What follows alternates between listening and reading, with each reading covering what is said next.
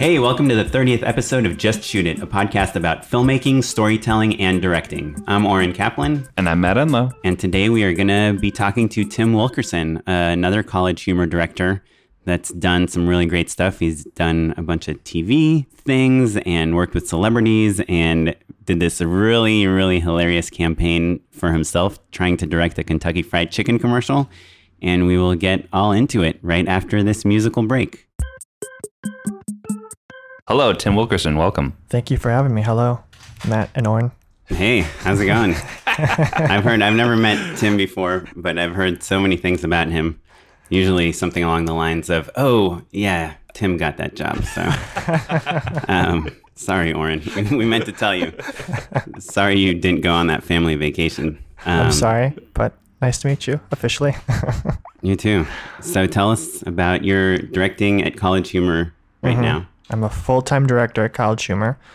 I've only been full time for like six months, but I've been directing for them for like five years now. So, Whoa, five years? yeah. Cool. Well, I, I think we want to hear a lot about that and your TV stuff and everything, but can you take us back to how you got into to the all beginning? Yeah, yeah. So I, when I was in college, I started a sketch comedy group, which is uh, a friend Scott Blair, and we called it Magic Hugs, and we just started making sketches while we were, I guess, junior and seniors in, in college, and then uh, eventually like we put up videos where like college humor, Funny or Die, And Adam and, Films. and Atom Films Oh. uh, reached out to us. And by the time that we graduated and moved out to LA, we had some, we had like a little bit of a foot in the door with some companies. So we started doing videos for Ashton Kutcher's production company, Katalyst. Uh, we did some videos for Atom Films. Tim, I first kind of became aware of you because I was working at Atom Films at the time and uh, was a huge fan of.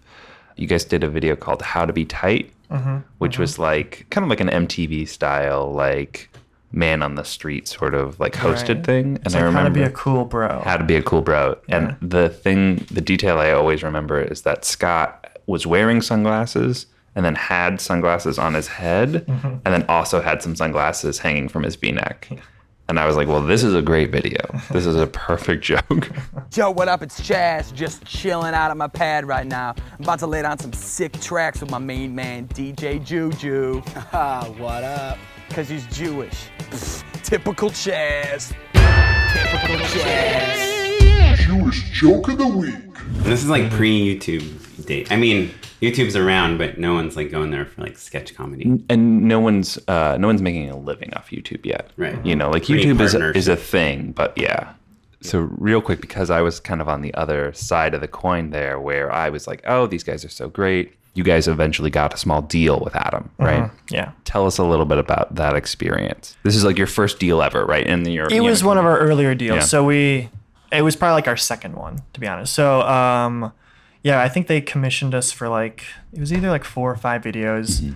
It was like one of our early exp- of I my early experience of like getting client notes, which I like wasn't used to. I was used to just doing whatever I wanted, and whatever I did was I just thought was great. And so like the person that we had worked with, he just gave notes as he should have. He gave his opinion on the video because he was paying us money. And mm-hmm. we just disagreed with them. And we like, the way we literally put it on the phone is that we thought the notes were nitpicky, which is a terrible thing to say. I like, I don't know. Like, I look back and I just shake my head at it. It was such a dumb, ignorant thing to do. And I guess that was just a good lesson because I have yet to hear from him since, which makes sense. Like, why should he reach out to me? I was an asshole and I was like only like 20 years old or whatever. Right. Um, so, yeah, I think that made me a little more understanding of that process. I feel like that's just like the perfect lesson to learn at that age, though. You know, like Yeah, as you're yeah. kind of coming up, it's like, you know, you guys were doing weird, goofy stuff. You Mm-hmm. know, I feel like there was one that was just like Scott saying hot dogs over and over again and then like being disgusting. Right. Half of our videos were usually like that. Yeah, just yeah. like Scott playing an insane character that's usually like very disgusting or gross Yeah. or showing his butt or something. There's like it's a there's a Tim and Eric quality to them a little yes, bit, right? definitely, definitely. So yeah, that's going to be a thing that people are going to have a hard time figuring out a little bit. Yeah, yeah. I mean, I think it's fine to definitely like defend your point, but I think there's more delicate ways to put it, and I, I essentially like they're the ones that should have the the final say, I guess, because they are the ones that are paying you for it. So defend your point, and if they say we don't want to do that, then leave it at that, I guess. As, at least if you're 20 years old, like like try to like keep that client in your back pocket because Yeah, there's went- the- there's something about notes though too that it's like if you just give a general response to all notes, like oh these notes are bad or these notes are nitpicky or these Mm-hmm. notes. Like my thing now with notes is I just have to wait a whole day before I respond because otherwise my first response will be like these notes are so dumb. We told you Mm-hmm. the audio is temp. Stop giving us these dumb notes, you know. But I, I like just take a day. I don't like respond at all, and then just like start addressing the notes. And usually, you know, there's a reason for each note. Yeah. Once you go step by step, they take make a little bit more sense. But it is easy to take them personally. Oh, you know, course. like you work so hard, and especially like I'm imagining it's you and your friends. You know what I mean? So it's like it's a family business. So I think that it's always a good lesson to learn. So better to learn it at 20 than you know. Yeah, and it, I mean, it's like a ser- like every note is almost like a series of battles. So you want to like pick your battles and be like, Right. this I'm more passionate about this one, so I'll really fight for this one. But don't give an overall. I don't like any of these notes. Note to the person giving Right. notes. It's a Um, good lesson. yeah. Okay, so you did some shows for Atom, and then you were already in LA at this point. Yes. Yeah. Yeah. I kind of lose track of my timeline, but uh, like an earlier thing that I, I did as well is that while we were in college, a friend of mine um, had created a short film that we ended up optioning to a production company, Fremantle Media, Oh, to sure. do. It was like a, a Always Sunny meets the Apocalypse type TV Sure. pitch. So just moving out here, we like were pitching to Comedy Central and Spike Yeah, yeah. TV and MTV, and again, that was like another like eye-opening experience to Yeah. the industry. And of course, you come out of school like I'm gonna take this world by the horns kind of thing. I'm gonna own it, and and like seven networks pass on you. And you're just like, oh, like you don't, you don't quite understand it until years later. Like it made total sense. Like we went in there with three writers that essentially weren't on camera personalities and then like one actual on camera personality. And i feel like just the pitch process we probably didn't come across as like oh i want, to give these four guys a show mm. kind of thing. Where you have a show like workaholics like they're the writers they're the creators they're they're in the show. They come in you know what the show is and it's so much easier to give them a show than give the three writers a show that probably weren't that funny in the room Right. And I think those workaholics guys, they'd probably pitched more stuff, right? Had more pitching experience, were older, and had made Maybe. like a ton of. I, I actually don't think so. I'm pretty sure that they they were groomed maybe a Weren't little they bit the more. mail order comedy? They were mail order comedy, but like I think Comedy Central scooped them up pretty quick. Oh, really? Yeah, like the mail order comedy did not have huge views. Sort of a Broad City sort of situation where it was not like a the huge viral sort of moment. Like I remember very distinctly that same executive uh, showed me a video from mail order comedy and was like, "Hey, this guy, this Adam guy, is a star." And you watch that video and you're like, "Yep." And now they have a TV show. Adam Devine. Yeah. Wow.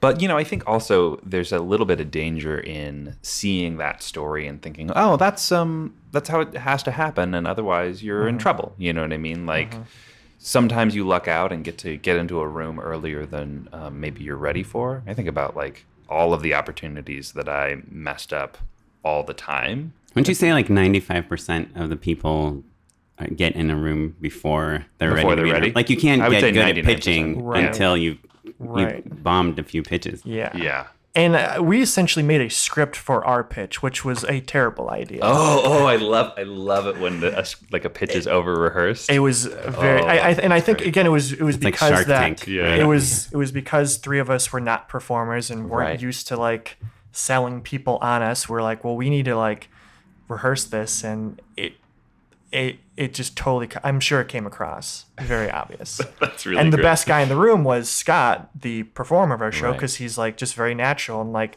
he's the best part of that pitch. I thought. Right, right. That's so interesting. Well, I, I mean, I think you've got a very happy ending, right? Like you're going into season two of, of a television show, right? Mm-hmm. Yes. You're full time at College Humor. Yes. You've got millions and millions of views to your name. So tell us what happened in between those first couple The bad years and bad the good years years. and the Oh, good and, years. Yeah. and I, I guess just to, I, part of the if you can answer also like were you making a living as a director is that kind of how you were surviving I didn't start making a living as a director until like two years ago. So before that, it was I would edit and I would do graphics for money. you, were still making videos you just weren't Yeah, you're the- making the- more money editing than directing Yeah, I, I mean, uh, I, I did Magic Hugs probably for two, three years while I was out in LA. And then I eventually kind of split up fr- from that group. And I, at that time, I also reached out to College Humor, which we had a contact at. And I was like, hey, like, I'm looking for directing work if you guys are looking for anybody. And they had just moved their operations out to LA. And uh, they just had like a video that and they're like, hey, do you want to do it? And did you send them a reel or did they know you at all or Yes, uh, Sam Reich, the the the president of, of College Humor, he was a fan of Magic Hugs, and uh, he was he kind of knew like of my work, but I don't think I had sent him like a reel or resume. I think at that point we had a decent enough relationship for him to be like, yeah, like let's give this this guy a shot. So yeah, it was like I did one video one year, two three videos the next year. Then I left Magic Hugs, and then that next year I got like a ten episode web series for College Humor Is called that- Camp. Camp, yeah. with Thomas Middleditch and Josh Rubin. Before you stand our brave competitors who have volunteered to showcase their skills, I will introduce to you. I've heard enough.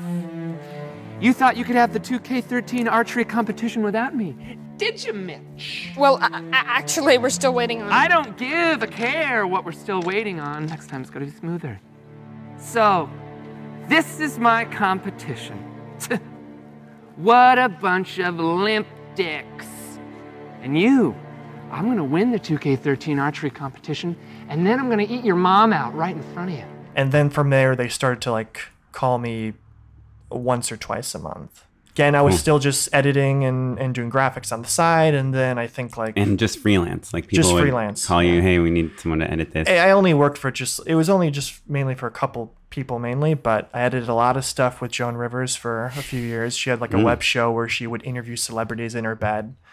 I would recommend that to like anybody that wants to be a director. I feel like starting off as like an editor or doing graphics, I feel like they just pay those people a lot of money and you get to just sit in an office and you're not always actually working. Mm-hmm. So you have time to like work on like prep your side project. So You also see like what footage is Right. works and doesn't work, which at uh-huh. the end of the day, it's like I don't know. You know, you're sitting at the monitor and like the script supervisor's like, her shoes are like, you know, are gray and they were black. Like when we shot this scene like a month ago, and you're like, dude, the, first of all, the shoes are never on camera, right?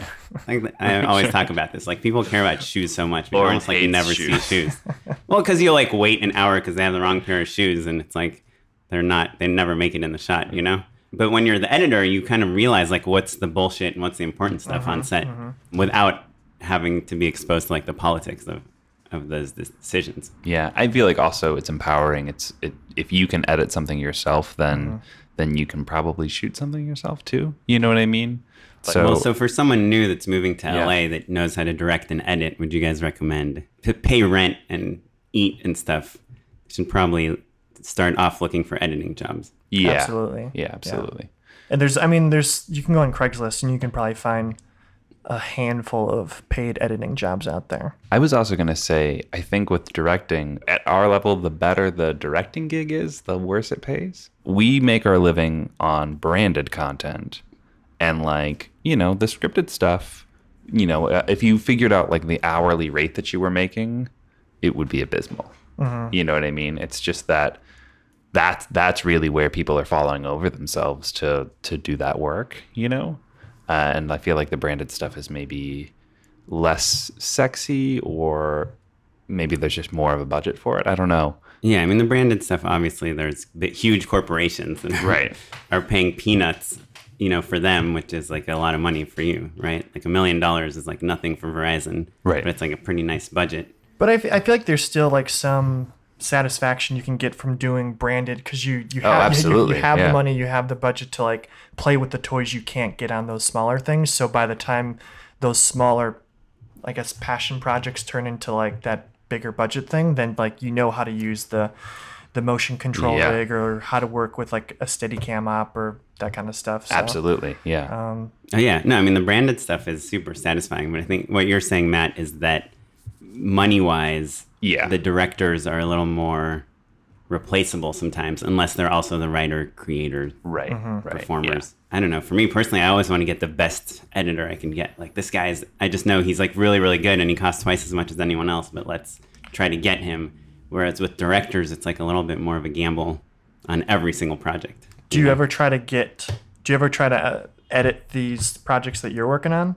Yeah, all, all the time. Yeah. It's tough like when you're like when you start off editing, then you move to directing and then like letting go of the of this material that you've worked weeks on.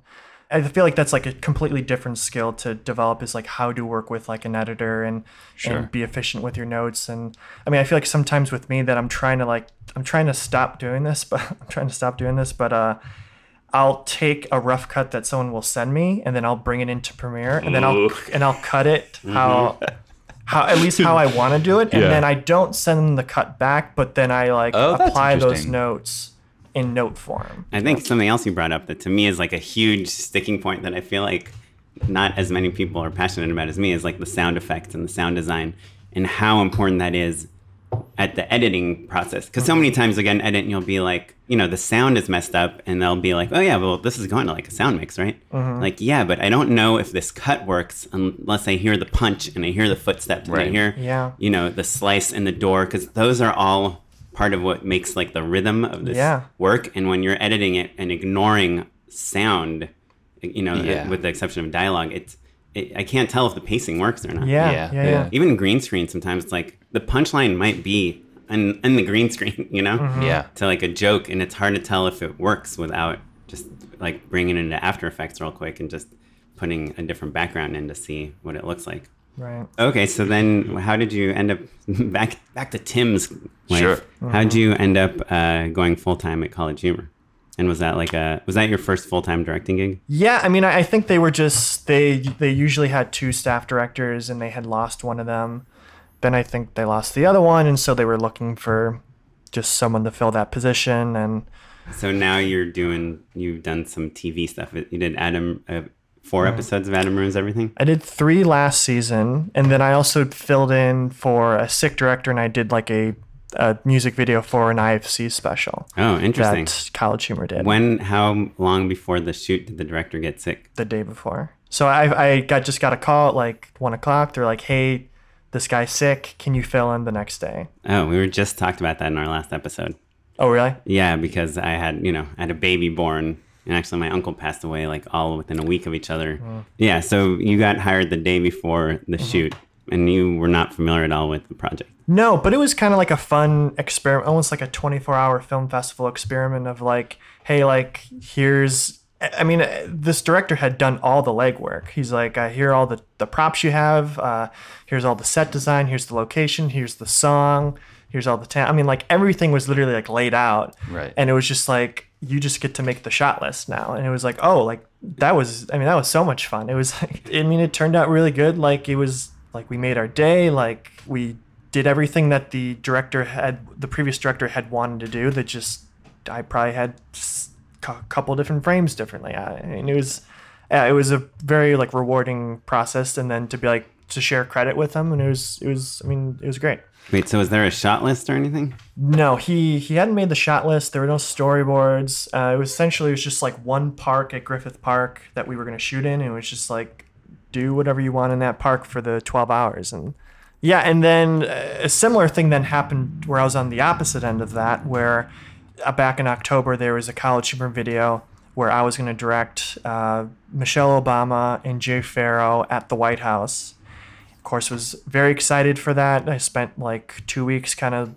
working on the the song with the gregory brothers and then And how much time did you have with would you have had with Michelle Obama and Jay um, i think we had an hour with her and then we had an extra three or four hours with jay. Mm. and And it was, he playing Barack Obama? no he was just playing himself. It was about a two minute song. It was just like promoting kids to go to college and get a degree but what had happened with that is that i was that we were going to shoot on a monday. Uh, that weekend i was in portland for a, for a wedding. And um, my flight was from portland to chicago chicago to dc well i flew from portland to chicago. And then when i got to chicago at like 8 p.m i noticed that the only canceled flight for the night was my flight to go to dc And like I went to the front desk, I was like, "Hey, I need to be in the White House at 6 a.m." and she's like, "Oh my God, um, yeah, like I'll try to help you out." And there was like literally no possible way, even if I was to fly to one place, take a train to DC, fly to another place, take a, a rent a car, like there was literally no possible way to get there within the eight hour window I had. But the good thing is the the the producer who had went, he was uh, he's the vice president of College Humor, Spencer uh, Griffin. He was flying and going to the shoot. And Um, because he didn't go to the wedding, he was on a different flight. Exactly. Yeah. And I had made a uh, a shot list, uh, like a detailed shot list of like this shot with this prop with this type of VFX shot for this specific line. And I imagine because it's with the White House, you have to do even more prep than you normally would. Yeah. Yeah. They it, need it to wasn't approve as- everything. Yeah, I, I guess there was like we did have to approve all the visual gags that she was going to be doing, but it really wasn't as bad as I had thought. But just mm-hmm. because the creative, I mean, the song kind of dictates like everything we were doing mostly, and it seemed like a lot of that approval stuff happened before I kind of even got mm-hmm. into to it. So it really wasn't, it wasn't that stressful going going into it. Um, so just from uh, my flight was canceled, I was stranded in O'Hare Airport, and I was basically walking Spencer through the shot list of like this is the type of frame I was going for. And what do you mean? Like you'd be like I was imagining like a like a wide shot or like a yeah, two just shot. like this was going a- to be like a profile two shot, and Jay Pharoah was going to pop up in the middle of them and say his line directly in the camera, like that kind of stuff. Okay. And do you talk about lighting or anything like that or the location? No, just since we had so little time, it was literally just like throw up the kino, and it was so it was it was me so run and gun that the the, the visual style wasn't as important as just making sure we got all the pieces mm-hmm. within the three hour window we had. Yeah, so essentially, I didn't go. I just just flew back the next day back to LA and. But everything seemed to go very smoothly on the the shoot, and it turned out great. The And so video's great. Spencer Yeah. directed it. Spencer directed it. Yeah, yeah. Co- I, would you say co-directed? I guess because I, I mean, I, in this the same situation of that music video that Right. I had done for the IFC, like I I shared uh, directing credit with the other director, and so we kind of did the same for this one. And I still kind of came in like on the post end and like I guess directed all that. I mean, Right. just like uh, doing all the VFX stuff for the for what we did. It was it was such a bummer because I was like, of course, it was like I was gonna go to the White House. Like I just wanted to know like what that experience was just gonna be like, and I was O'Hare is like very close to where I live, so I essentially got to like see my mom for the day, which was mm-hmm. my like little Right. consolation prize. and so I'm like sitting in like an Italian restaurant with my mom and my grandparents. My grandparents like, are, are arguing about what kind of should they get red sauce or white sauce with their spaghetti, and I'm like, I should be in the White House literally right now, and I'm listening to this. Was there like a tiny, tiny bit of like relief, which is like, I don't have to stress about Yeah, my yeah. one hour with Michelle Obama. Uh, for the most part, I was like bummed I couldn't do it. I mean, like I was stressed about. I was like, how are we actually going to do all of Michelle Obama's stuff within one hour, and then all Jay's stuff within like another. It was all the stress came from time and not Right. like I guess the stakes of mm-hmm, it. Mm-hmm. So I guess there was a little bit of relief for that, but like I, I felt like I was kind of stranding like the the, the crew and Right, Spencer a little bit. So I I felt bad about that, but I mean it it all like worked out fine. So I think it played out exactly how, as it should have. Oh, and did M- Michelle Obama have to watch your reel before accepting you as the director? I don't think so. I'm sure like her people had to approve it, but I don't think I don't think she watched my stuff. Well, this is a perfect segue because I think listeners may recognize Tim's name. I, maybe I haven't talked about it on the Oh, podcast. you mentioned his reel is like insane, right? Tim's reel is my favorite reel of all time. Tim, walk us through the concept of your reel. Yeah, so my the concept for my reel is like the Oscars. They always do like the in, mem- in memoriam segments where they it plays like this very elegant music with with like just kind of slow fades of like people's faces that had passed that year, and so I had done that, but saying that what we were remembering was my reel that year, but it, always Sort of like you've died. yeah, you- so, sort of like I mm-hmm. died, but Yeah. I say my reel only lived from 2014 and died in 2014. That was like the idea of it. And then so I would show like very silly, bizarre clips of just things from from my work and then I would then show a picture in picture of people at the Oscars like clapping or laughing or like crying or being emotional. But but you used that year's Oscars. So like, does George think so. Clooney, somebody famous, like George Clooney was the Yeah. was the one that started it, and he's like, "We thank you for the memories," and then it cuts to like a title card that says Tim Wilkerson's directing reel 2014 to 2014, and then we kind of go into my reel of like it's like this very like epic like orchestral music kind of playing along like Thomas Middleditch ripping a kid's head off during a soccer game, or like my mom saying "f you" to like my friend or something like that. And so, do you have any scenes, like an entire scene play out? Yeah, so like I think the way like I structure my reel is that there would be like little scenes that are like 10, 10 seconds long. I just I tried to find like the punchiest 10 second scenes of mm-hmm. of like four or five different projects, and then it ends with like a montage of like my most ridiculous crazy B stuff? roll Yeah. and funny stuff.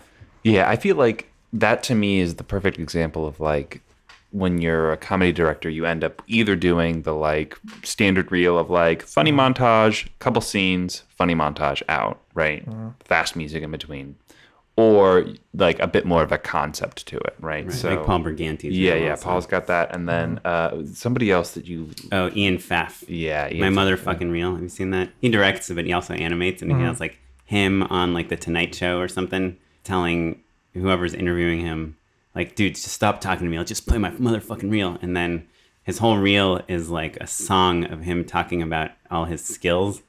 He's like, I, I do VFX, I do FX, I do slow, boring shots, I do long dolly shots.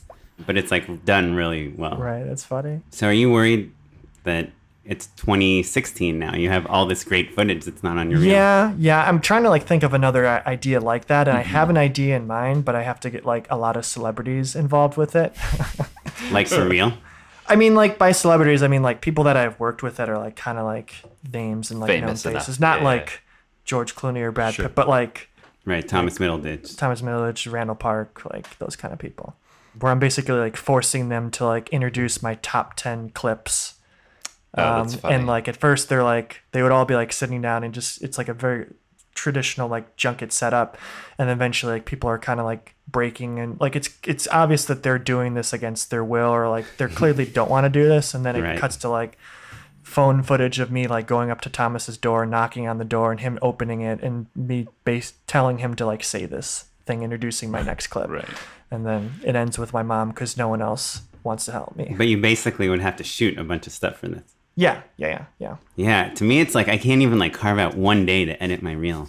Let alone Yeah, I've shoot stuff for it or work on it. It's like, oh, you know, my friend wants to have lunch today. Why would I mm-hmm. edit my reel when I can be having lunch with a friend? Right. I feel like every single job is the one that I have to wait for because the footage is going to be so good, and it would be stupid to recut my reel now because this next mm. thing, once it comes out, Right. it's That's going why to change the freaking game. DP's reels, they just change out shots. Yeah, Yeah. So I mean, I was thinking about doing that with with my reel, but I don't know. I just, I since I have this new concept in, in Right. in- It's in a great mind, I- I, concept. kind of That's awesome. like. I just want to go for that once I have like, But how do you budget your time for that? um, I don't know. Like I'm do you still, say I'm, still going to do that in April and just carve out like a week? Yeah, I mean, I still, I'm still trying to figure out if I actually want to use those favors from Mm-hmm. cele- celebrities just for my reel, or should I save it for the short film I want to do? right. So- May- maybe, Maybe the short film. maybe the short film, and then like throw the reel te- on like like on uh, set, on like set we- afterwards. Yeah, that's kind of like what I am thinking. yeah. So yeah. So you have a short film you want to do also? yeah, there's there's a short that I want to do before I start Adam Ruins Everything that um, I've been I've been trying to do a short film for years, but what I realize is just like I'm not a writer. I don't enjoy Oh, writing that much, and so now I'm like reaching out to writers that I do know and and basically like either developing ideas with them or kind of pitching them ideas that I've been trying to write but just mm-hmm. can't like hammer out. And so there's this one idea that a friend and writer he's wr- writing something right now that I kind of pitched to him. And then you guys, it's just for free. Like it's a passion project, right? Yeah, yeah. I'm trying to since I'm le- leaving College Humor and I'm going DJ and I'm doing this like one show. I'm trying to like have a plan of like how well, how do I get the next show after that because I don't work on any other like I don't have that many connections outside of College Humor. So it's kind of like a way to put myself out there if I can like get into like a big festival. Well, and I think, uh, you know, I think about this all the time. We talk about it on the podcast all the time. There's that thing of, um, you know, if you just have a bunch of commercials on your reel, then you're only a commercial director, right? Or wh- whatever that thing is, sketch or, or whatever. So, like, you have to do the short films every once in a while just to, like, stretch your wings a little bit and show people that you can do something else and different, you know? Well, is your short uh, comedy? It's like a dark comedy. But it, but it's I'm sure But it's in the- it's not sketchy the same way. Yeah. Yeah, yeah, yeah. It's it's like very it's it's supposed to be a lot more dramatic than it is a comedy. You know, 10 Cloverfield Lane? Sure. Yeah. That was like his first movie. He directed that short Portal, you know, from the game, like the portal gun where you shoot like Oh, two yeah. holes Uh huh. and you jump into one and come out of the other one. I love Um, that game. Yeah, so he just made this really awesome short film and he got uh freaking J.J. Abrams film. That's awesome. Well, And he knocked it out of the park. Oh, well, that's good. Now. Yeah, and so it's like that to me that's like the short like why you would make the short is to show people that you could mm-hmm. do this thing. Right. Right. I mean, it is and a it, way and to it like. needs to be different than the other stuff you've done otherwise why not just cut a reel? Right. I think it's like a way to like sell myself then to like producers or financiers for like a feature that I would mm-hmm. want to do down the road. And would the feature be related to the short? or- No, no. I mean, it's a way to just to like keep my skills sharp, I guess, mm-hmm. and also to like prove it to, I guess, investors of like, hey, like this this guy that has just done sketches can do more than sketches. And the show you just did for YouTube Red is that's not sketches, right? That's Mm-hmm. No, like- it's they're like ten minute episodic, like Black Mirror. It's like a Black Mirror anthology called Bad Internet. and is each episode uh, totally different than Mm-hmm. Yep, totally different ideas, um, different worlds. Some some take place currently, some take place like in the year three thousand. Well, listen, there is one other thing I really want to talk to you about, Tim, Mm-hmm. and that's your Tim Wilkerson to direct a Kentucky Fried Chicken commercial campaign. Mm-hmm. Yes. Oh yes, you told me about this. I'm obsessed with it. I think it's the funniest thing. So, just kind of give listeners who aren't familiar with Mm-hmm. the the groundbreaking campaign that you The crown bit. Yeah, that only two thousand people have watched on Vimeo. sure. Yeah, I mean, it was just something I kind of did for fun. And- to- and it- Frank- okay, so so it was. It all stemmed from like I actually find like the KFC commercials with like Norm Macdonald and and uh, and uh, Jim Gaffigan like I find them, them funny, and I like made a post one night on Facebook being like, hey, like I want to direct a Kentucky Fried Chicken commercial, make it happen in a week, everyone. And then like I went to I, I tried to go to bed that night and then I had this idea for like, well what if I like I spent one week and like went just fucking crazy with this idea and like tried to campaign and convince KFC to let me direct a commercial for them. And so, So, so the next day you start this campaign. no, this next day was Sunday. I started I technically started the campaign work on, on Monday. Sundays. Yeah. Yeah, I had, S- I so Sunday you had off. a you had a day of prep, but basically the idea struck you based off of a stupid joke, mm-hmm. and then you were like, "Let me think about this," and then the, by the next morning you were launching this. Yes. Yeah. I wanted to like start it small to and kind of surprise people of like how far I was going to take this. So like each day I essentially like did like I, tr- I tried to like one up what I did each day. So the first day was just like I made a video in my car while driving saying like, "Hey, I'm going to do this campaign. Uh, people can hashtag Tim Wilkerson to direct a Kentucky Fried Chicken commercial. That'd be great." And I was trying to like And get you don't think uh, hashtag Tim Wilkerson to, to direct a KFC commercial would have been easier? No, no, no. no I want. no, I, that's well, the joke, man. Yeah. the joke is they're call, actually called KFC, and I never wanted to call them that. Okay. I didn't want to give them the satisfaction. That was like you know a brand, like a rebranding. Yeah. yeah, yeah, yeah, yeah. yeah, I also just think Kentucky Fried Chicken is just a funny thing to say. So I was like, I'm gonna always say that. That's like that was like a rule. and the whole time it's as deadpan as you Yes, can be. yes. for sure. I want to be as serious as po- I want to take it as serious. And this is while you're working full time at College Humor. Yes, yes. Okay. Yeah. So yeah. it's not So like while, it's took while I'm week like working at College Humor, while I'm like planning for like a wedding. Like it was a very busy week for Your me. wedding? Yes. Oh, did that happen? I'm getting married in October, but it was like a busy week of like getting like the What, tasting invitations. cakes and stuff? Come yeah, on. yeah, yeah. October. Like I, I, I, I actually I made the first video while driving back from planning out our menu to kind of give step. it more context. Most couples don't make it past that. that step. Hey everyone, it's Tim Wilkerson. Uh, as some of you might have known, this weekend I was posting about really wanting to direct a Kentucky Fried Chicken commercial uh, with Norm Macdonald and I end up finding out that Norm Macdonald's no longer the Colonel. It is now Jim Gaffigan. And Kentucky Fried Chicken aired a new commercial during the Super Bowl with Jim Gaffigan as the Colonel. And I mean, I still thought it was really good. I was really into it. I thought it was super funny. So yeah, I still I still want to do this. And where do you post it? Just on your own personal I. I, I, I posted I mainly posted on Facebook just because I think that was my biggest audience as far as like subscribers or mm-hmm. friends. My friends I'm calling my subscribers now. right. and then I knew the next day I wanted to launch a website with pictures of me and I wanted to dress like the Colonel, but I was like I, I, didn't have an outfit. I had like I, I just wasn't sure how I was going to make that happen within one day. But I just kind of got lucky that I reached out to uh, a costume designer uh, named Alicia, Alicia Silverstein, Oh. and she her. um, not only did she have the tie, she had the full white suit, and so I went picked that up one that night, and then I got like white spray paint and spray painted my hair white. My fiance had the glasses. Uh, Wait, is this just normal spray paint from like Home Depot or was it special for your hair? Sorry, it's it's like hair Okay, spray okay, paint. okay. Yeah. No, no, no. Yeah, I'm not that dumb.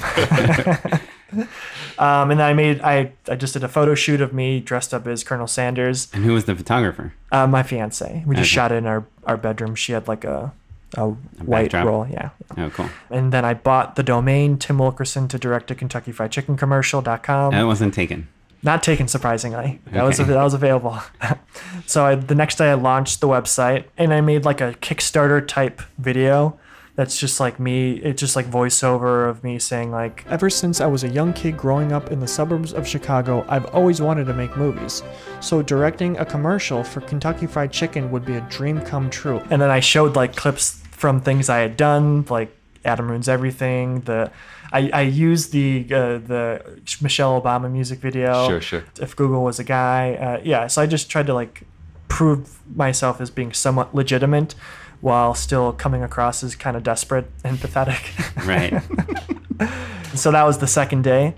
The third day, I kind of started the day off with like another video I shot in my car, and uh, I just just on your iPhone? yeah, I just I have like a dock in my car, so I just set it in the dock and I just film myself literally while driving to work. And at this point, people Horizontal are or of, vertical? Vertical. It has to be vertical okay.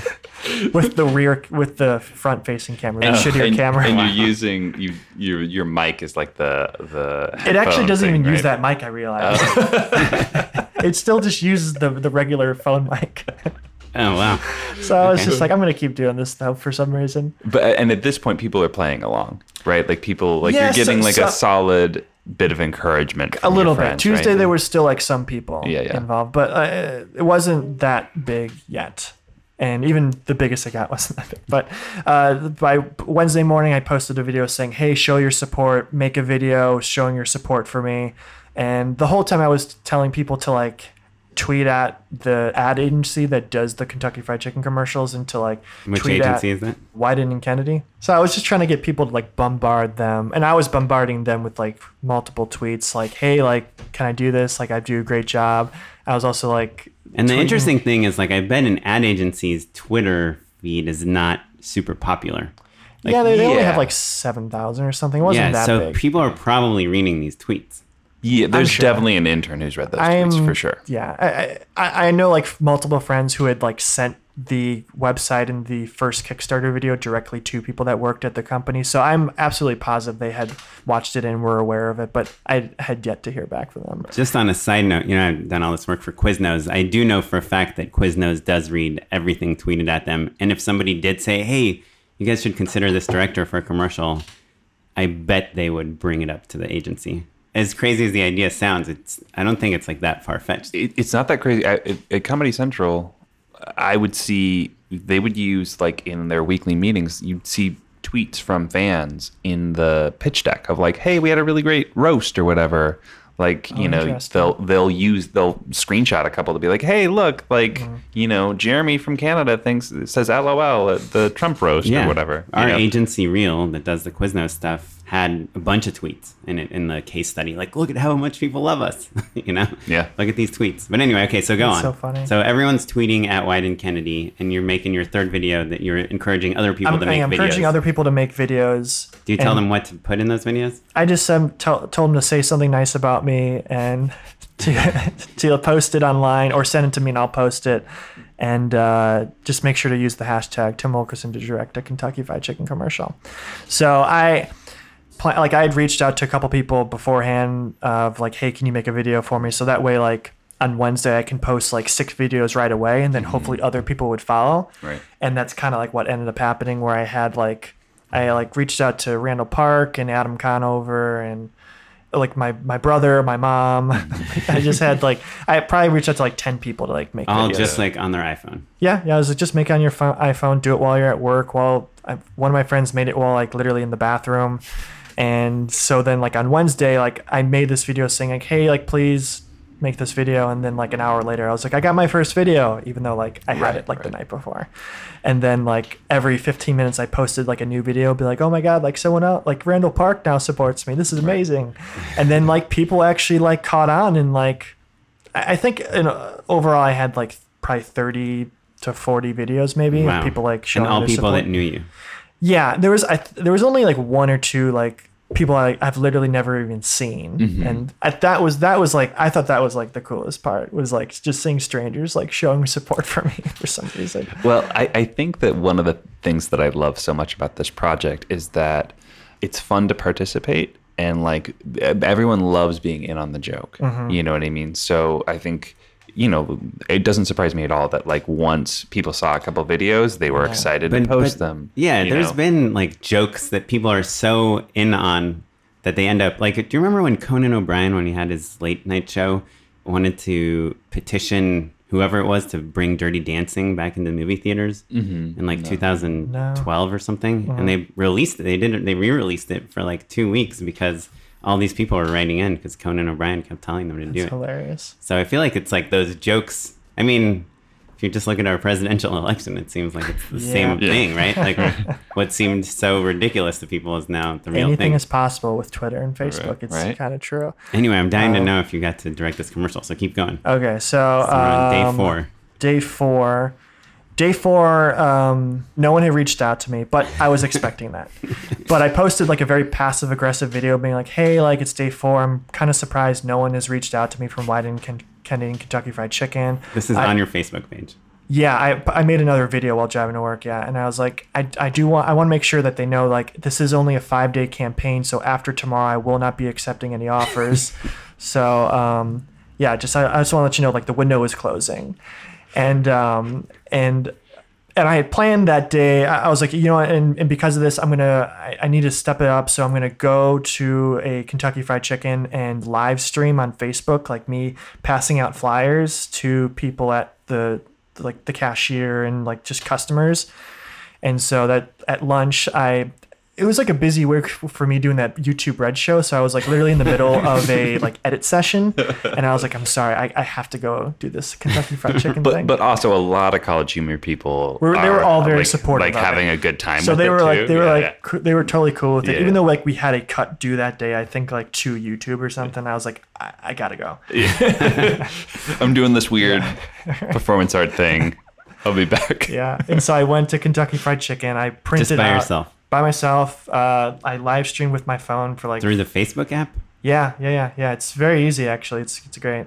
And um, i printed off seven flyers that i actually my ink was actually out in my printer and so like it barely printed through and i was like this is perfect um, and and i And you it- designed this flyer in like Microsoft Word or something. Oh, it was just it was just a picture of me from my photo shoot, and then I had Tim Wilkerson to direct a Kentucky Fried Chicken on the top. But literally, since there was no black ink, that didn't print at all, so I had to write it in red sharpie on every single flyer. and, I, and then I went to Kentucky Fried Chicken, and I like, I only passed it out to like two or three people, and like no one else was showing up. And yet. they're like, what, what, what are you talking about? Yeah. Like, yeah, they're just a cashier. They're, but they're yeah. all like very like so nice and supportive. I was like, if you can send this to your manager, like that'd be like a big help. Um, trying to direct this thing for Kentucky Fried Chicken. and he was did like, they "Okay." know they were being live streamed? No, because I was mainly like filming myself. I, I wasn't like pointing it at them. They, they, they weren't uncomfortable by it at all. More by me approaching them than like like my phone. Right. And then uh, finally, like a big group of people came, and like I passed it out to. I got rid of all seven flyers. And like I had like little conversations with a few of them, and most of the time I was just talking about Randall Park supporting me. hey, how you doing? Uh, actually, I don't want any chicken. Uh, I'm just I'm doing a campaign where I'm trying to direct a Kentucky Fried Chicken commercial. Uh, have you seen those ones with like Norm Macdonald? Yeah, yeah. So they got Jim Gaffigan is now the the uh, the the current the colonel. So I'm trying to just like spread the word. I'm a director. I do comedy.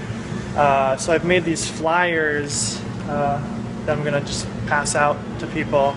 If you want to just take one, uh, I ran out of black ink, so I had to uh, write it. But but that, yeah, that's the website. Tim Wilkerson to direct a Kentucky Fried Chicken commercial. Dot com, and I got the whole campaign on there. So yeah, if you want to share it with like the manager or whoever, that would be awesome. And then that was it. And I on my drive back, I actually got an email from a a news station in Kentucky, in Louisville, Kentucky, which I had I reached out to. I reached out to probably ten different news stations around the country, and I was gonna like fly anywhere for this. And they're like, "Hey, we'd love to have you on the show tomorrow morning at 7 a.m. Can you make it?" And it was probably like 4 p.m. in in LA. I got back to the office at and you're like, College if I can't make it to Washington D.C. in eight Yeah. hours, how am I going to make it to Louisville, Kentucky? yeah i was trying to figure out actually how to logistically get there in time and so i i was i was either gonna like ride on a, a, a ups cargo plane. Wait, you can do which that? you, which you can do that uh, if you're a pilot which uh, my, my friend told me So I had to can- get a pilot's my, my friend told me that anyone can do it so i called up ups i was like hey can i do a, a jump flight? Which is like Right. you can ride with the cargo. And she's like okay are you a pilot? No. Are you a ups member? No. So you're just a passenger? Yes. Okay well we can't do that well can you make an exception? I need to be on a tv show at 7 a.m and she's like no. And so i was like all right. So then my next thing is i was trying to ask people if they knew anyone with a private jet to fly me. That proved unsuccessful. Um, and then someone uh, just someone that was kind of following the campaign this week facebook me and she, she said hey there's one flight leaving from lax this is southwest uh, airlines flight blah blah blah. And it will get you to indianapolis which you could then rent a car and drive and get to louisville in time and so i bought that flight at the office at college humor the flight then was leaving like an hour and a half later so i drove right to the airport Your fiance is she is she in on the joke or is she? Like, she understood the joke, yeah, but she, I don't think she like knew what was really going on uh, that day because she was on set because she also she's a production designer, Hmm. and so I'm like live live streaming on my phone, driving to the airport. I'm like, hey, can someone let my my fiance Madeline know like I'm not coming home tonight. I'm going to Kentucky. and a lot of people like texted her and she was like, "Oh, that was so like nice that so many people like cared to like tell me what was going on with you." you didn't want to text her yourself. Well, I didn't want to end the live stream. Oh, oh, oh! I So I was I, again. I was driving, and I was just live streaming for about an hour and forty five minutes from College Humor's offices to like the terminal at uh, Southwest Airlines. Like oh, wow! it was like an uninterrupted live stream. And your phone is char- being charged in It's your being car. charged yet as I was driving. So you had this idea less than a week ago at this point, Yeah, yeah. and you're about to get married, Mm-hmm. and You're in the middle of production on like a you're on a on a big show, big right? show. Yeah. and you're like, I'm gonna stick this joke, Yeah. right? Like I re- I'm committing to this joke. At any point when you're flying to Kentucky, where you're like, oh, maybe I've gone too far with this. No, I was. It was almost like a drug trip in a way. Where I was like, "This is so bizarre." I was like, "I don't know like what's real and what's not anymore." Because like it, it was, it was a bit, but I'm like clearly doing like I'm, I'm taking Right. this Yeah. way At too some far. point, it's not a joke. It's, It's- like Yeah. that Kurt Vonnegut book, Mother Night. Have you guys read that? no. No. It's about how if you pretend to become something for long enough, you like become that thing. Yeah. Yeah. Yeah. Well, like- you were running a campaign to direct a Kentucky Fried it, Chicken. It was like very weird where uh, it was almost confusing of like how I actually felt about this because I was like I could actually get this maybe and like another part of me was just like just stick just stick the landing on this on this joke essentially.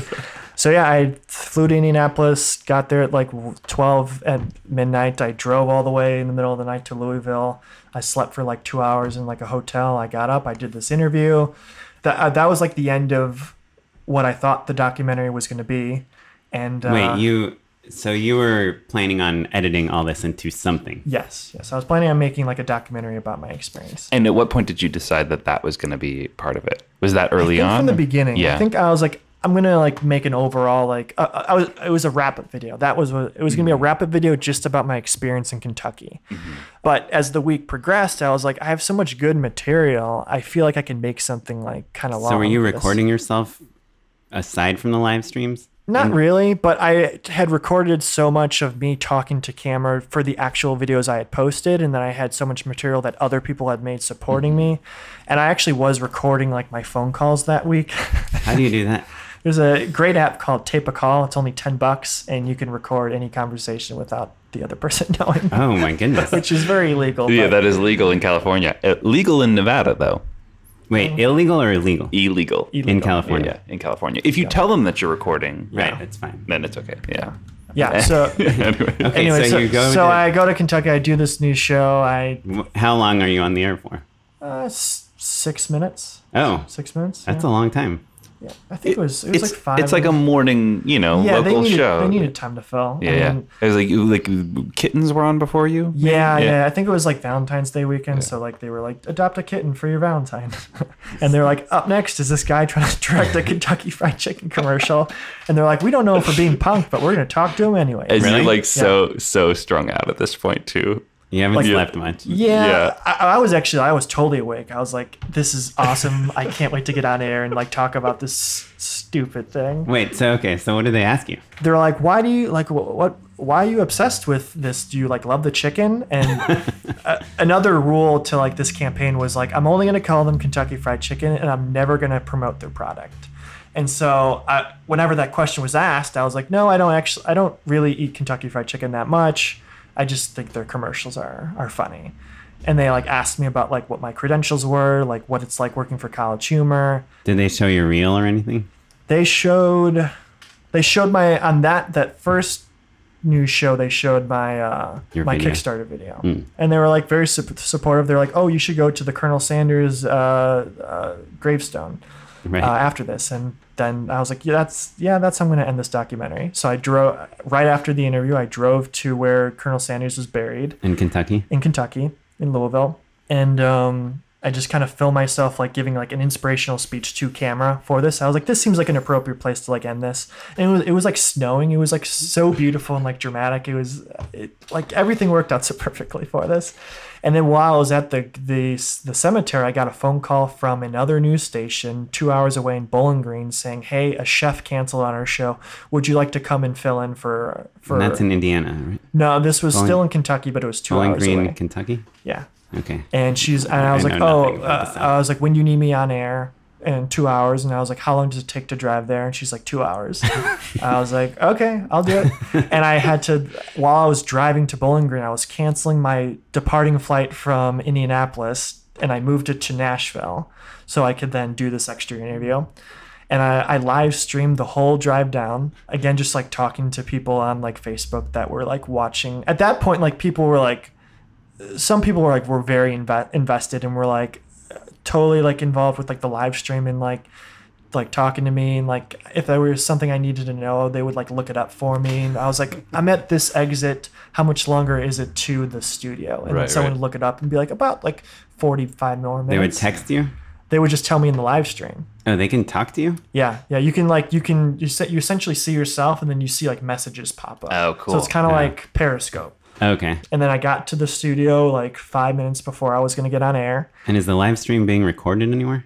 Yeah, so when you finish the live stream, it, it saves it to Facebook. So anyone can still go on my Facebook and watch it. Oh, wow. Yeah. Okay. And so I got into the studio and I sat down and, and the woman that was going to interview me said, I don't know if you know this, but Kentucky Fried Chicken's trying to get a hold of you. They want you to come by their headquarters, which I didn't even know this was in Louisville. I went to Kentucky as a joke thinking that Kentucky Fried Chicken was from Kentucky and they're actually, they are from Kentucky. Well, I guess that's Sure, the least surprising thing. Yeah. but, but also far. that they reach out to you is pretty Yeah. crazy. Yeah, so there was a voicemail on my phone. Yeah. But essentially, I told the woman, I was like, hey, can you tell me that on air? And I'll pretend like it's the first time Mm-hmm. I'm hearing this news. And um, I personally thought I gave like a great reaction to it. But like a lot of my friends were like, you did nothing when she told you that. You just had your finger in your ear the whole time. and like, I just I thought I was. I Wait, don't did know. you have your finger in your ear? I was itching my ear. Oh, oh. I was trying to show that I was nervous. So I was like itching myself. But uh, okay, so anyways, I finished that interview and then I drove two hours back to Louisville, canceled my Nashville flight, moved it back to Indianapolis, and then I got this tour of the Kentucky Fried Chicken facility. Wait, so what did they say when you got there to the Kentucky Fried Chicken facility? They're, they were like, Like, oh we're- my, we like, love oh, what you're doing? Yeah, you've been doing these great interviews. We love how passionate you are about Kentucky Fried Chicken. Like, you're such a super fan.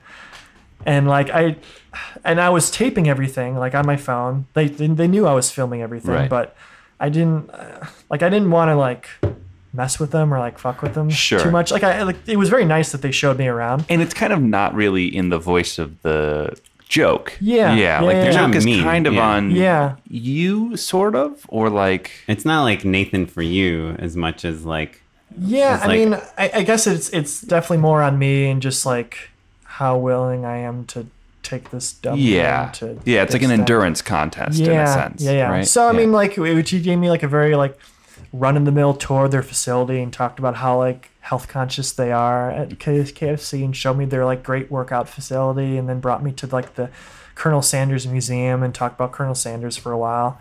And I thought I was getting this like great private tour of their facility, and then he was like, "Yeah, anyone can come in and get a tour whenever they want." I was like, "Cool." good thing I I just drove. drove two hours. Yeah. and then it just ended with him being like, "Hey, like I don't think we can give you one of those big commercials." And they kind of teased like they actually were going to offer me a commercial because they tweeted me, like pr- they direct message tweeted me and said, "Hey, if you want to le- if you want to direct the Colonel, you need to know more about the Colonel. Hmm. Get back to me." Essentially, is what hmm. they said. Nice So, move. yeah, so I was like, interesting. I was like, this actually could work. But yeah, so they ended saying like, uh, we can't give you a commercial, but we'll consider you for like internal videos and like branded projects. And, uh, Well, branded projects could be good. yeah, yeah, Yeah. It, it was exactly what I hoped was going to happen. right. And it's then I- almost worse Well, if you end up getting one no, of those it's not spots. worse. I, I, I For think for at the that sake of point, the either circumstance, either Yeah. ending was going to be. I, I Yeah, knew yeah. what either ending was going to be at that point. Yeah. Right. So I think that I, I felt good about that. And um, yeah, I drove, flew, flew home, and then I made.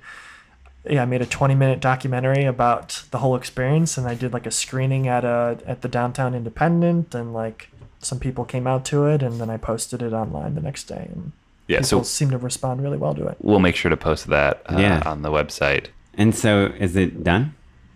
It's done. I mean, I, I, I um, College Humor is like very excited about how the video ended up, and so they're like, we could actually, we might be able to sell a branded project because of this. So apparently, Oh, yeah. that's like maybe being maybe being talked about right now, but I don't know. Yeah. We'll see. Either Wow. way. like- Either way, I win. Yeah, yeah. No, it's true though. So a couple things. I, you know, you were just saying like, oh, you know, you've been working on short films for a while and all this stuff. I love how spontaneous this was mm-hmm. and how how committed you mm-hmm. were to the joke. Right? It's it's the same as doing just a regular old short film. Like, yes, it's a it's a bunch of money and like timing is is hard and stuff, but like making something is always like that, mm-hmm. right? So like whether it's plane tickets and an iPhone or like renting a, an Alexa for the weekend, it's kind of all on the same scale. Yeah, I mean, I also use the project as like a, a challenge to myself of like I don't like being on camera, and like that was actually a part of it as well. Oh, like, interesting. I was like, can Yeah. I actually be funny on camera? Because I don't uh, find myself that funny on camera. So it was that was like another part of it as well. Is I wanted to see how far I could take a joke and actually be funny on camera, and just seeing where something like this could actually end up. That's awesome. To me, like the big thing is is that you have a full time job. You're in the middle of post on this massive project, mm-hmm. and to me, because I feel like I've had ideas like that, especially like when I'm laying in bed before I go to sleep, and then I never ever do anything because I'm like, well, Right. there, I don't have time to do this. Right. Yeah. Like oh, and that's like, what too if nothing happens with it? Right. What a Yeah. waste of time. But it's like you just can't ever have that attitude, or else you will never do anything. Yeah, I don't know. I, and I feel like, I mean, once you, once I got going with, like, at first I was like, should I really be doing this? I was like, this just seems like it's gonna be a waste of time and like nothing's gonna happen with it. And then like once I got a day or two in, I was like, this is awesome. I was like, I gotta keep, I gotta see like how far I can go because I was gonna like go to Vegas. I had a billboard on reserve. Like I had so many different like I mean, circumstances. how much out. does a billboard cost? It's only fifty bucks. What? Wait, what? So no, there's it's not. There, there's a website called fliphound.com, and you can rent time on digital billboards across the country. Oh. And so oh. I could have every 25 minutes I could have got a like 5 second snippet of like my face saying Tim Wilkerson to direct a Kentucky Fried Chicken commercial. Where? Right on the highway that brings you into Las Vegas. Really? Yeah. Go ahead. Fliphound.com. Fliphound.com. That's amazing. Yeah. And apparently people like rent those a lot in Vegas to be like George's bachelor parties this weekend. Right, right. Check them out. Well, and I guess like if it's digital, then it's you're not hiring a crew and you're printing fees, all that stuff. You're Right, just you're just right. emailing them a JPEG. right. Yeah. That's amazing. So Wow. I, Do I they have any LA locations? no, no. That's why I was going to go to Vegas because that was the closest one. Mm. I see. Yeah.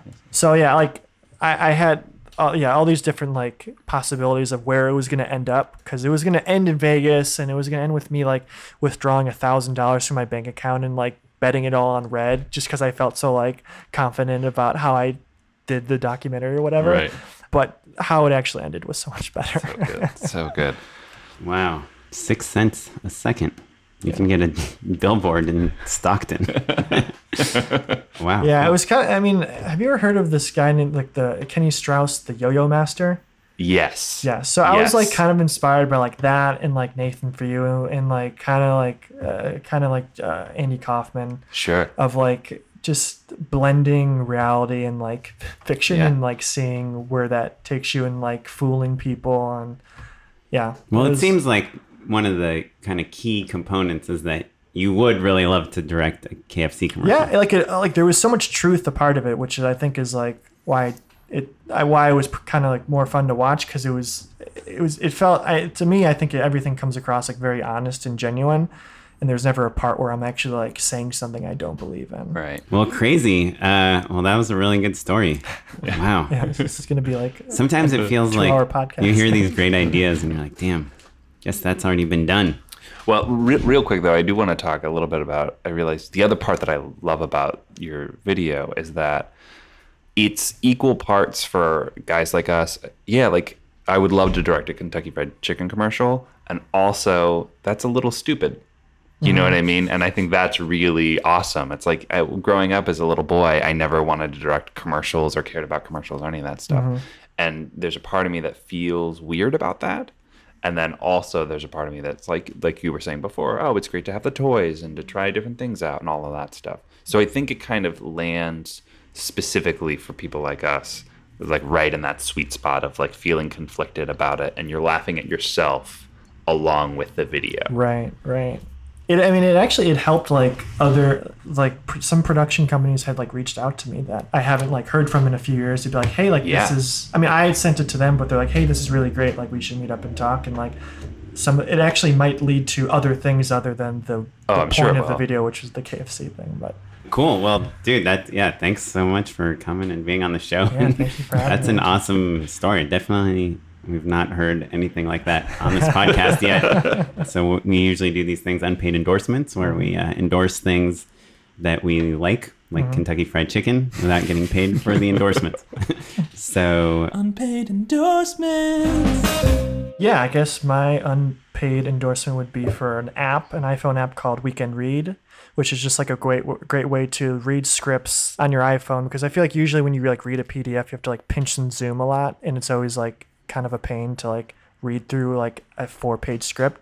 And so this kind of like formats it to like a very user friendly, like very large text. You can change the size, you can change like the font, the color, like and you can like quickly scroll through pages so it, it's just like a good way to like if you're on set you need to quickly read like what you're doing tomorrow it's like you can pull that up and you can save it to your phone um, so i've been using it for years and i always recommend people to uh, to purchase that app it's i think it's free for the first like three scripts you save on your phone and then everything after that you have to pay like four or five bucks or something and you can put final draft files. yeah i think it yeah i think it takes final draft and then pdfs Cool. I use it myself and I love it. Mm-hmm. I think I'm I think it's the best. Great one, Tim. thank you Mm-hmm. Oren, you have anything for us? I mean, I've just kind of been inundated with baby stuff lately. Sure. the technology is like insane what's going on and i just don't know why more people don't bring like baby technology into like all other walks of life so i have little siblings they're like 10 years younger than me so when i was a kid i would change their diapers and like where diapers have come is like amazing so now like diapers have like this yellow line on the front that turns green if your kid pees. So you don't need to take the diaper off. You just look at the diaper from the outside and you know if they peed. That's pretty awesome. And then also, they used to have like tape, right? That you would like tape Sure, these yeah. diapers shut. Now they use this like Velcro type material. So you can open and close the diaper as many times as you want without it getting any less sticky. and I just don't know why they don't bring that Velcro. To, like we, I use tape. Like on movie sets, you use tape all the time Yeah. to stick things. Um, you know, you just want to have. You see production designers do it all the time. They like tape something on a wall, and the t- you start recording, and halfway through the take, like it falls off the wall. You know, and so I don't know. I just feel like I've been thinking a lot about like these places where there's so much money to be made, like baby stuff, um, compared to film stuff where there isn't as much money to be made. and Right. How I can try to port some technology over. From there, the last really cool thing about these diapers, which you guys will not care about Are you at all, endorsing us to wear diapers, Oren? Or to bring diapers to set. I mean, you know how much very- porta potties cost to rent? Yeah. so much cheaper. They have this like netting inside that separates the poo and the pee from your body once you've pooed and peed. So you're Oh. not actually sitting in it. That's Um, pretty good. So anyway, Maybe I will try wearing diapers. yeah, diapers, man. It's the future. So this is the episode I'm introducing the idea. On the next episode, I will tell you how diaper technology is going to change filmmaking. Cool. So my my unpaid endorsement is an article on IndieWire, uh, one of my favorite websites. It's called "Here's What Happens When Your Dream Filmmaking Job Ends Up Being a Nightmare," and it's about this filmmaker Max Labella, who kind of straight out of college gets uh, like kind of lucks his way into a couple really awesome opportunities and ends up writing this movie that uh, gets him on the front page of Variety. He thinks he's on his way, and then has you know kind of like a, a relatively typical typically hard time making the movie and um, he blogs about it in a really frank and honest way and so this article kind of breaks down the ways in which it's interesting and then also links to the article. And i think it's kind of just a refreshing read for everyone when you're used to hearing like success stories all the time and it's kind of like that's part of the point of this podcast is like to learn about all the little baby steps and you know stumbles that you have along the way towards success so, yeah, the article is called Here's What Happens When Your Dream Filmmaking Job Ends Up Being a Nightmare. I'm always interested by how much is acceptable to put online in terms of your negative experiences. I think he probably crosses the line, uh, which is what makes it interesting. Well, the famous Yeah. case from last year is Josh Trank, right? Tweeting that his Yeah, movie's yeah. not not good the weekend before it comes out, and that basically blacklists him from Hollywood for like ever, or at least for a few years. I think we have a million dollar bet about whether or not he's going to work again. oh yeah, and I said yes, right? You said yes, I said no. Right. And by work, are we talking about like doing a feature or like doing a commercial or like just work? like doing something we w- will hear of. Uh huh. Okay. I do think there's something like really cool about transparency in Hollywood and like blogging about like, hey, you know, this is how much you should get paid on a job, and this is like these are actors that are hard to work with, and this is like it's like because to me that everything I learned is just from like the internet and going online and having people share their stories. So I kind of feel obligated to share mine, but then. Uh-huh. There's this thing where it's just like not acceptable to talk about bad experiences in Hollywood publicly. Uh-huh. So I don't know. It's, it's kind of an interesting balance, but I'm going to check out that article. Thanks, Matt. Cool. You got it. Tim, can you tell us a little bit about how people can find you online? Yes, you can find me at my website, tpwilkerson.com, and you can find my campaign, Tim Wilkerson to direct a Kentucky Fried Chicken commercial.com. I plan to keep that domain as long as I can. Cool. Until until there's domain name length limits, which I'm campaigning for myself. That's my campaign. Um, cool. And you can find our podcast at Just Shoot It Pod and justshootitpod.com. And you can email us at justshootitpod at gmail.com if you have any questions. And uh, yeah, you can find me on Twitter at SmiteyPyleg. And me at Mr. Matt Enlow. This episode was edited by Eric Crepeau. Thanks, Eric. Music was by Steve Combs. Take it away, Steve.